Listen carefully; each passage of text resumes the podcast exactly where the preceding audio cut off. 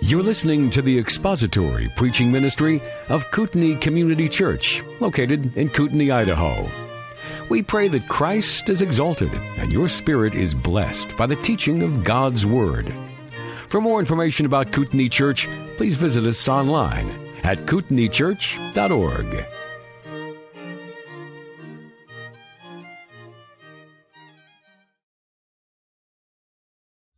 The book of Acts, chapter 16, and we'll read together verses 35 through the end of the chapter. Now, when day came, the chief magistrates sent their policemen, saying, Release those men. And the jailer reported these words to Paul, saying, The chief magistrates have sent to release you. Therefore, come out now and go in peace. But Paul said to them, They have beaten us in public without trial, men who are Romans, and have thrown us into prison. And now they're sending us away secretly? No, indeed. But let them come themselves and bring us out. The policemen reported these words to the chief magistrates. They were afraid when they heard that they were Romans. And they came and appealed to them, and when they had brought them out, they kept begging them to leave the city. They went out of the prison and entered the house of Lydia, and when they saw the brethren, they encouraged them and departed. Every Jewish male, every head of Jewish household, every morning when he woke up, he would pray the same prayer. Lord, I thank thee that I am not a slave, a Gentile, or a woman. Enough said. No. Seriously. Lord, I thank thee that I am not a slave, a Gentile, or a woman. Now I have to confess something to you. I have thanked God that I am not a woman. Every time I saw one of my children being born, I thanked God that I am not a woman.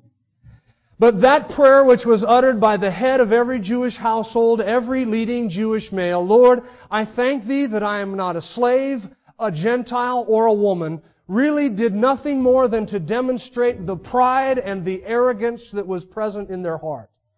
Lord, I thank thee that I am not a slave. For in a Jewish man's mind, the slave was far inferior to him. He was superior to the slave. And if another man was a slave and he wasn't, then it must have been an indication that he was better in the sight of God than the slave. It must be because he was obedient to the Lord and righteous in the Lord's sight, and the Lord had all of that to commend the Jew for. Lord, I thank thee that I am not a Gentile. Now here is how a Jew should have prayed. Lord, I thank thee that thou hast blessed me more than the other man by thy sovereign grace, not because of anything in me. But in the heart of a Jew, he was thinking to himself, I'm better than the Gentile. Yet it was nothing in the Jew that caused God to look down upon the Jew and bestow his blessings upon the Jew. It was not because the Jew was any greater or more powerful or more righteous than the Gentile, the non-Jew. Rather, it was God's sovereign grace that chose Abraham. It was God's sovereign grace that then chose Isaac. And it was God's sovereign grace that said of Jacob and Esau, Jacob I have loved and Esau I have hated. Sovereign grace.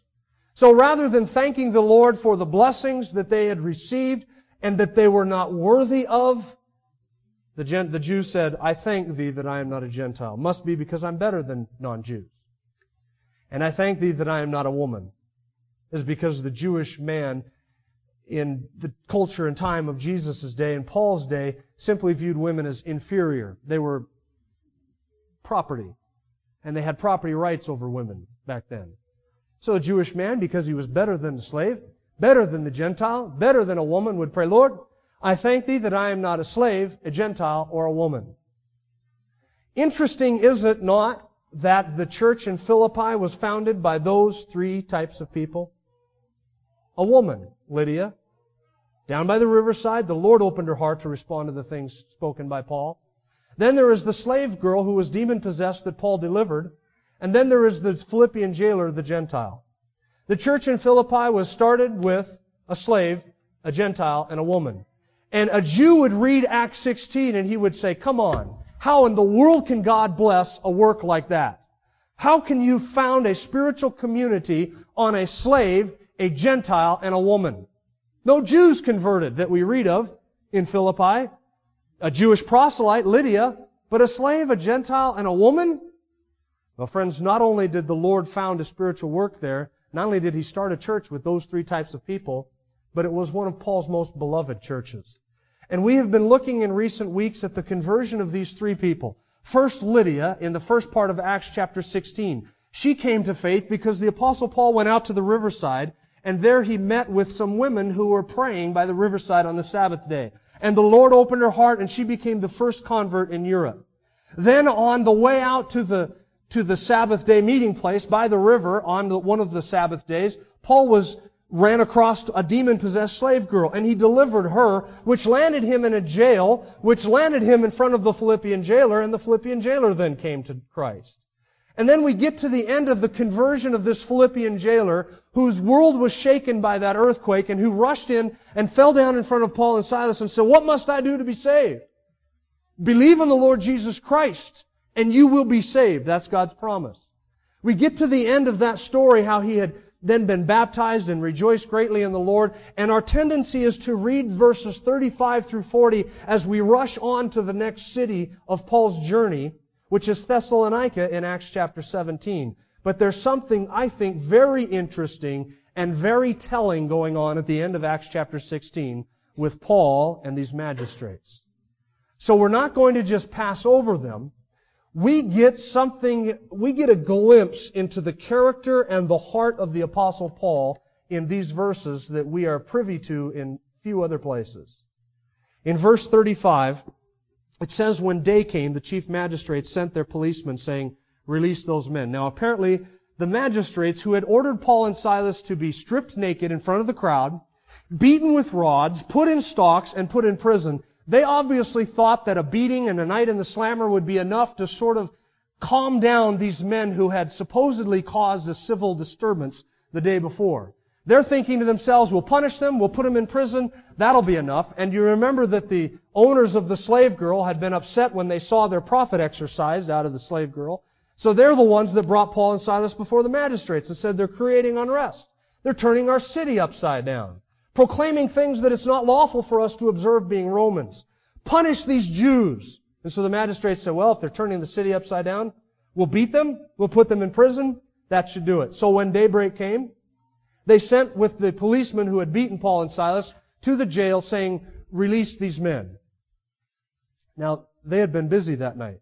Do you remember that? It was about midnight. They were released. Then they evangelized the jailer. And after that, they went out to the well, which was in the courtyard of the prison. And there the jailer demonstrated his love for the brethren by washing their wounds. Then they had a baptism service, and then they went into the house of the jailer and they had a little midnight snack and, and spoke the word of God with that family and led the family to the Lord, and they all rejoiced greatly having believed on the Lord. All of that happened after midnight. It was a busy night.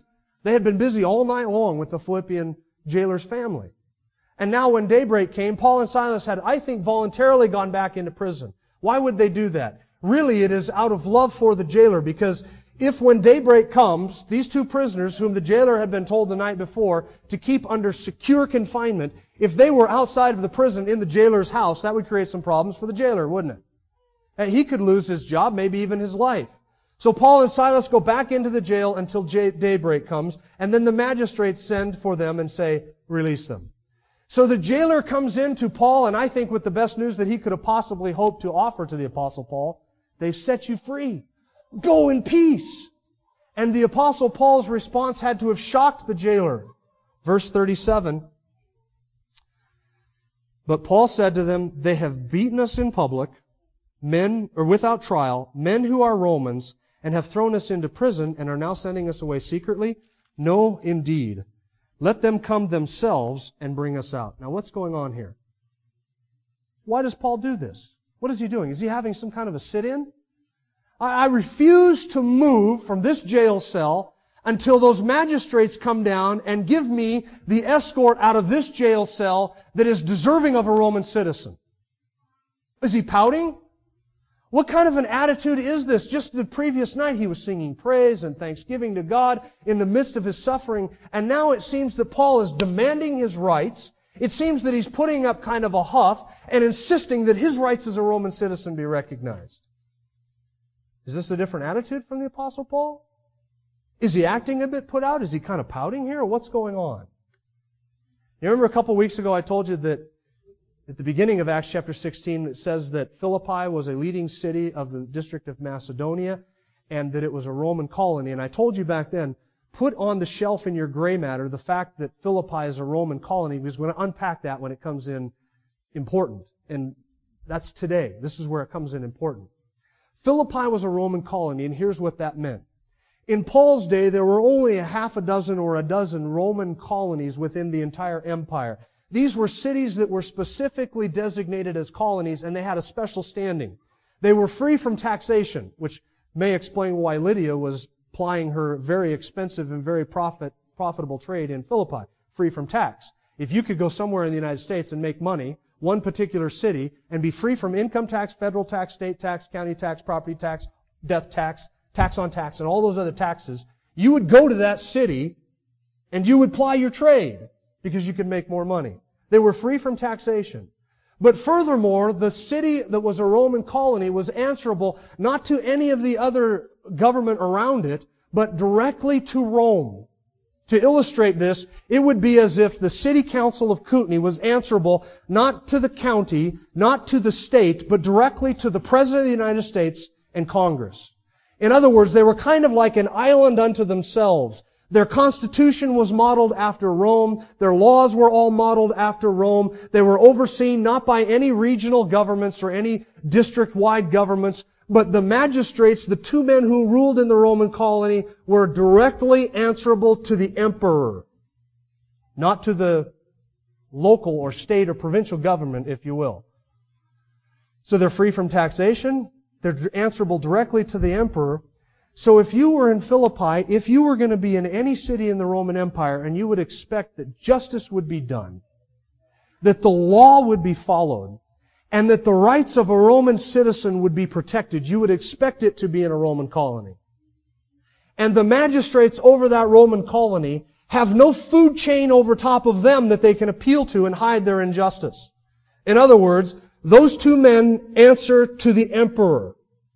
Now, Paul appeals to his Roman citizenship. That's another thing I want you to notice. Not only is it significant that, Rome, that Philippi was a Roman colony, but it's significant that Paul appeals to his Roman citizenship. They have beaten us in public, without a trial, men who are Roman citizens. Both Paul and Silas were citizens of Rome. Why is that significant? Because not everybody was a citizen of Rome. In fact, few people were citizens of Rome compared to the amount of area and people within the Roman Empire. Roman citizens had particular uh, blessings of their citizenship, if you will. They were free from taxation. They couldn't be taxed. When a Roman citizen was born, or when somebody acquired their Roman citizen either by Roman citizenship, either by birth or by purchasing the citizenship, they got what was called a diptych, and it was a little folded wooden book, kind of like our modern day passport. And you'd open it up on its hinge, and in both sides it was covered with wax, and that was their Roman credentials. Likely Paul and Silas carried their little diptych, their little passport with them, which was evidence of their citizenship. A Roman citizen could not be um, taxed. A Roman citizen was not subject to any regional or local laws unless he consented to. In other words, it would be, if I were in that sense a citizen, I could say, well, I'm subject to the federal government, to the president, to the Congress. I'm not under any state laws or county laws. All those things don't apply to me. I can just appeal directly to Rome. That's a nice little bonus, isn't it? They had to consent. Okay, I will consent to live under the laws of the state of Idaho. That's a neat little blessing. Furthermore, they could travel all over the Roman Empire without harassment, all the while claiming the protections of Rome. But here's the best. Here's the best blessing of being a Roman citizen.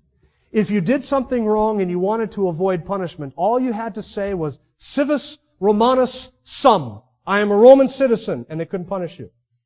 They couldn't scourge you. They couldn't imprison you. They couldn't put you in chains. They would go immediately to trial and nothing could be done to a Roman citizen unless he was convicted of a crime in a trial in court. Civis Romanus sum, exempt from punishment. Well, wouldn't that be wonderful? He was a Roman citizen. Now, Paul had been beaten. Paul had been tried. Paul had been put in the shackles. Sorry, not tried. He had been beaten, stripped naked, put in shackles, and imprisoned overnight. A Roman citizen. All without a trial. What's going on here? The bottom line is this. Paul's civil rights, his rights of a Roman citizen, have been trampled, they have been shredded, they have been destroyed publicly, and there were perhaps hundreds of people in Philippi all who were witnesses to this because it happened in the marketplace, in broad daylight, in front of all of these people, his Roman citizenship status had been shredded publicly. So what's he doing? You know what Paul's doing? He's playing his trump card. They've beaten me publicly. They've beaten me without a trial. They've imprisoned me. And now he's pulling out his card.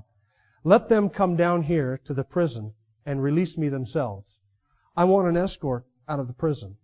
I want the magistrates to come down here and I want them to escort me out, which would amount to a public apology. And Paul is holding what in his book and in their book is sort of the, um, how do you say it, coup de grace? The, uh, the peak of the pinnacle, so to speak. He has this little piece of information that now is going to turn the tables on his accusers and on the magistrates. No, no, no. They're not going to just push me out the back door of the prison. They violated my civil rights. Let them come down here and release me themselves. Well, that's what he's doing. Now you got to ask yourself, why is Paul doing this? Paul, you have been set free. They are going to release you. Just walk away, Paul. You've been set free. There's no more trial, no more beatings, nothing else. Just walk out the back door of the prison, pretend like this didn't happen, go your way, go on to Thessalonica. Why doesn't the apostle Paul just leave quietly out the back doors of the prison? You know why? Something else is going on here. Maybe you've already asked yourself the question, why didn't the apostle Paul mention his citizenship before he was beaten? Did you ask yourself that question? When they were stretching him out in the marketplace and they said, strip them bare and beat them with rods and imprison them, why didn't the apostle Paul cry out, civis Romanus sum, I'm a Roman citizen? Because the police wouldn't have beat him. The jailer wouldn't have put him in stocks and in the inner prison. The magistrates would have not have touched him. Turn over to Acts chapter 22. I want you to see a little incident in the life of Paul a little later on. It's in Jerusalem. Acts chapter 22 verse 22. He's giving his defense before the Jews in Jerusalem, and he mentions how Christ said, I will send you far away to the Gentiles in verse 21. Look at verse 22. They listened to him up to this statement, and then they raised their voices and said, Away with such a fellow from the earth, for he should not even be allowed to live. And as they were crying out and throwing off their cloaks and tossing dust into the air, the commander ordered him to be brought into the barracks, stating that he should be examined by scourging, so that he might find out the reason why they were shouting against him that way. But when they stretched him out with thongs, Paul said to the centurion who was standing by, listen to the irony of this, is it lawful for you to scourge a man who's a Roman and uncondemned? They didn't know that, did they? The centurion's about ready to pick up a scourge, and he's going to shred the back of the apostle Paul, and he asks the question, excuse me, is it lawful for you to do that? To scourge a Roman who's uncondemned? Look at verse 26. When the centurion heard this, he went to the commander and he told him, saying, what you, what, what are you about to do? This man is a Roman. And the commander came to him and said, Tell me, are you a Roman? And he said, Yes. And the commander answered, I acquired this citizenship with a large sum of money. And Paul said, But I was actually born a citizen. Therefore, those who were about to examine him immediately let go of him, and the commander also was afraid when he found out he was a Roman because he had put him in chains. You know what you learn from that? You do not touch a Roman citizen. And that's all Paul did. They're about to beat him, and he says, excuse me, is it lawful to beat a Roman uncondemned? Put down the scourge, go to the commander. You have any idea what you're about to do? This guy's a Roman. And the commander comes up, are you a Roman? Yes, I am. And he was terrified because he had put him in chains. How much more these magistrates who have beaten them with rods publicly, having stripped them naked before the crowd, put them in stocks, and left them for a night in the prison. So why didn't Paul just right before his beating in Philippi say, I'm a Roman citizen? Now some people will say, because listen, that's what you and I would have said, right? The minute somebody grabbed a rod and picked it up and raised it over their head, we would have cried out, Civis Romanus sum! Don't beat me! I'm a Roman citizen. But Paul didn't do that. He took every last blow, every last whipping, every last lash with that rod. And then he suffered through the stocks and the imprisonment without ever mentioning he was a Roman citizen until they released him. Why? Is he insane? Or is there something more going on? Friends, there's something more going on. Paul did all of this. This is the beauty of this whole chapter. Paul did all of this not for himself, but for the Philippian church. Let me explain this. Paul is using his civil rights, but it's not for his own honor. It is actually for the protection of the church and the believers in Philippi. Why? Well, those two magistrates who had had him stripped naked and beaten with rods and put in prison, those two men have to answer to the emperor. And now Paul is sitting in prison and he's saying, if they want this thing to end, it's going to end on my terms. I want them to come down and they're coming down to the prison and releasing him and escorting him out publicly would have amounted to an apology. It would have amounted to an admission that he was innocent and that they were guilty. You see, they had defamed Rome. They had disgraced their office. They had disgraced the city of Philippi as a Roman colony. And now they could lose their office, perhaps lose their lives, and if this type of injustice was rampant in Philippi, the emperor could yank Philippi's status as a Roman colony, and it would affect the entire city. So now they are hanging by a thread, and the apostle Paul has the scissors. And he's turning the tables. You come down, and you release me. And he's doing it for this reason. It's the benefit of the church, not the benefit of himself. And they say, how does this benefit the church? Am I ever glad you asked? Here's how it benefits the church. First of all, the apostle Paul has turned the tables on his accusers. They said of him, he's a Jew, and he's causing civil unrest in Philippi, and we Romans shouldn't have to put up with these wandering Jews. And now the apostle Paul sort of turned the tables. He said, I'm a Roman. I'm not a Jew. I'm a Roman citizen. And that was something that could not be claimed by many of the people in the city of Philippi. He's not only turned the tables on his accusers, he's also turned the tables on the magistrates. You see, now they're eating out of his hand. I'm a Roman citizen. Now, do you think this, this would really, what this would serve to do is it would serve to protect the church because these two magistrates would be a lot less likely to inflict any kind of illegal or unjust treatment on Paul, on the Christians, or on the church in Philippi. If Paul had just walked out the back door of the prison quietly and gone back to the house of Lydia without making this stand, it would have set a bad precedent. It would have set a precedent for those magistrates to abuse every missionary that came to town, every Christian in the town, and it would have actually encouraged their illegal and abusive behavior. But by making them come down and admit that he was a Roman citizen and that he was innocent, he has in effect dangling something over their head that is now going to make them think twice before they would do anything to the church in Philippi. Paul, all Paul would have to do is appeal to Caesar and go to Caesar, and those two men would be out of their life, out of their office, and perhaps Philippi's status as a Roman colony would be yanked. Do you think they're going to touch the church after Paul's gone? You think they're going to touch the church? Those two men are going to be on their best behavior. Why? They have trampled the rights of a Roman citizen. Now, Jim, do you really think the Apostle Paul would suffer a beating with rods and an imprisonment just to protect a bunch of Christians in the city of Philippi? You think he would do that? Do you even have to ask that question? Of course I think he would do that. That's the type of man that the Apostle Paul was. Why did he not claim Roman citizenship before he was beaten? For this reason. Everett Harrison in his commentary in the book of Acts says that he feels that the apostle Paul had this piece of information and he withheld it until it could be used for the most benefit for the entire church in Philippi. He has been beaten, his rights have been trampled, and he kept silent until he was released.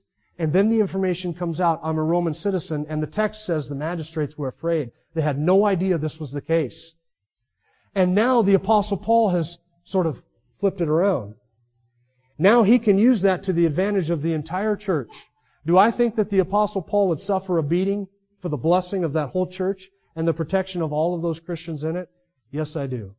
It was to the Philippians that Paul said in Philippians chapter 2 verse 17, if I am being poured out as a drink offering on the sacrifice and service of your faith, I rejoice. You know what he's saying? My life is expendable for you. If I'm being poured out like a drink offering, if my life is being poured out like a vessel of water on your sacrifice, your service, and for your faith, Paul says, I can rejoice at that. Would he suffer a beating for the sake of those other Christians in Philippi in order that those magistrates might not abuse them? Certainly Paul would. And I think certainly Paul did. That's why Luke gives us all of this detail. Paul's making a stand and he's using his civil rights. He's using the blessings of the law, not for his own honor, not for himself, because that's not the type of man Paul was. He's using it for the blessing, the protection, and the benefit of all of the Christians in Philippi. Those men won't touch those Christians in Philippi after Paul leaves. Why? They don't want to do anything to make Paul mad. Why would they not want to make Paul mad? All he has to do is make one phone call, if you will, and it's over for them. And he can leave and the whole church is protected and blessed because he suffered for them. Friends, this is the mentality of the man who says, do nothing out of selfish ambition or vain conceit, but in lowliness of mind esteem other people as better than yourselves. Why did Paul take the beating? Paul took the beating for the protection of the whole church in Philippi. He esteemed other people as more important than themselves, and he looked out not only for his own interests, but for the interests of others. That's the mind of Christ. That is sacrificial, brotherly love. That's what the apostle Paul did in Philippi. So what's the result of all of that? Well, the, the, the magistrates come down, verse 39. They appealed to them, and when they had brought them out, they kept begging them to leave the city. Oh, how the tables have turned, huh? They can't expel a Roman citizen from any city in the empire without first being convicted by trial. Paul is innocent. No trial has taken place. So all they can do is bring them out publicly and say, could you please leave? I mean, I beg of you, please leave. Leave the city. Just, just go away. They couldn't make Paul leave. They couldn't expel him. The last thing they're going to do is violate another one of his rights. And so all they can do, they're reduced to begging. Why do they want him out? Because if he stays there, it's a reminder of their own guilt and their own travesty of justice that they just oversaw. Not only that, but it's a guarantee that there's going to be more violence because people hate Paul. So rather than being in the position of control, the magistrates are begging, and rather than being in a position of being in a prison, all of a sudden the apostle Paul is in the place where the magistrates have to beg of him something. They can't command anything of him. Would you please leave? Well, Paul will leave, but not after he visits with the brethren first. So verse 40, he goes back to the house of Lydia where he's been staying since he arrived in Philippi and led her to the, the Lord at the river's edge. He goes back to the Lydia's house and there I think he stayed for probably a couple days while he recovered from the beating and got his supplies in order and got ready to leave town. He visited with the brethren and look what verse 40 says. They saw the brethren and encouraged them and departed. You know what's odd about that verse? Who would you expect after being beaten, publicly humiliated, shamed, stalked, and imprisoned, imprisoned, who would you expect would need to be encouraged? Paul and Silas. It's you and I that would be moping around. Oh, woe is me. You'll never guess what happened to me. I was in the prison. Somebody needs to send me an encouragement card. Somebody needs to do something to Lord to lift my spirits up. After suffering, the apostle Paul and Silas go back into the church and what do they do? Minister to other people. They encourage the brethren. We would expect that it would be Paul and Silas that would need to be encouraged. But they encouraged the brethren. That's the type of man Paul was. He took a beating for these people. He allowed himself to be beaten in order to buy them protection, to leverage it for their good. And then after suffering, he comes back in and he ministers to the church at Philippi. Makes it really ring thick when we hear Paul say, look out not only for your own interest, but also for the interest of others. Friends, that's what the apostle Paul meant when he said we're to lay down our lives for the brethren. That's what the apostle Paul meant when he says we're supposed to have sacrificial love and consider other people's interests as more important than our own. And I ask you this morning, do you have that kind of sacrificial love for the brethren? Would you take that kind of a beating to protect somebody else? Another Christian? The household of faith? Would you do it cheerfully and praise God in the midst of it? And then on the other side of it, seek to encourage those whom you had been beaten for. That, my friends, is Christ-like love. That's the heart of the apostle Paul. And that is why he and the Philippian church were like one. That's why there was so much love between the church at Philippi and the apostle who had started that church. They were indebted to him for everything. And they knew just how much he had laid down in line for them. We get to see in chapter 16 how our awesome God thwarts the attempt of Satan to destroy the church. Satan tried to infiltrate the church in the person of that slave girl, and God brought a deliverance. And then Satan tried to persecute the church and destroy it from outside through persecution, and all it resulted in was what? The addition of a whole family to the church, and it ended up buying the protection from the magistrates for the whole church in Philippi. Friends, as Paul says in Romans, if God is for us, who can be against us? Who can be against God's elect? Let's pray. Our Father, we thank you for this passage of Scripture which gives us so much insight into the heart of Paul. And Lord, I would ask that you would work in our hearts and amongst our spirits and this body that kind of sacrificial, ardent, passionate, fervent love for the brethren. That you would teach us day by day what it means to lay our hearts down and to pour our lives out for each other. To be totally selfless and totally sacrificial in our love for each other in order that Christ might be glorified in and through His church, both now and through all of eternity. We ask this in Jesus' name. Amen. Thank you for listening to the latest podcast from Kootenai Church. If you'd like to learn more about Kootenai Church or to donate to our church ministry, you can do so online by visiting kootenaichurch.org. We hope you enjoyed this podcast and pray you'll join us again next time. Once again, thank you for listening.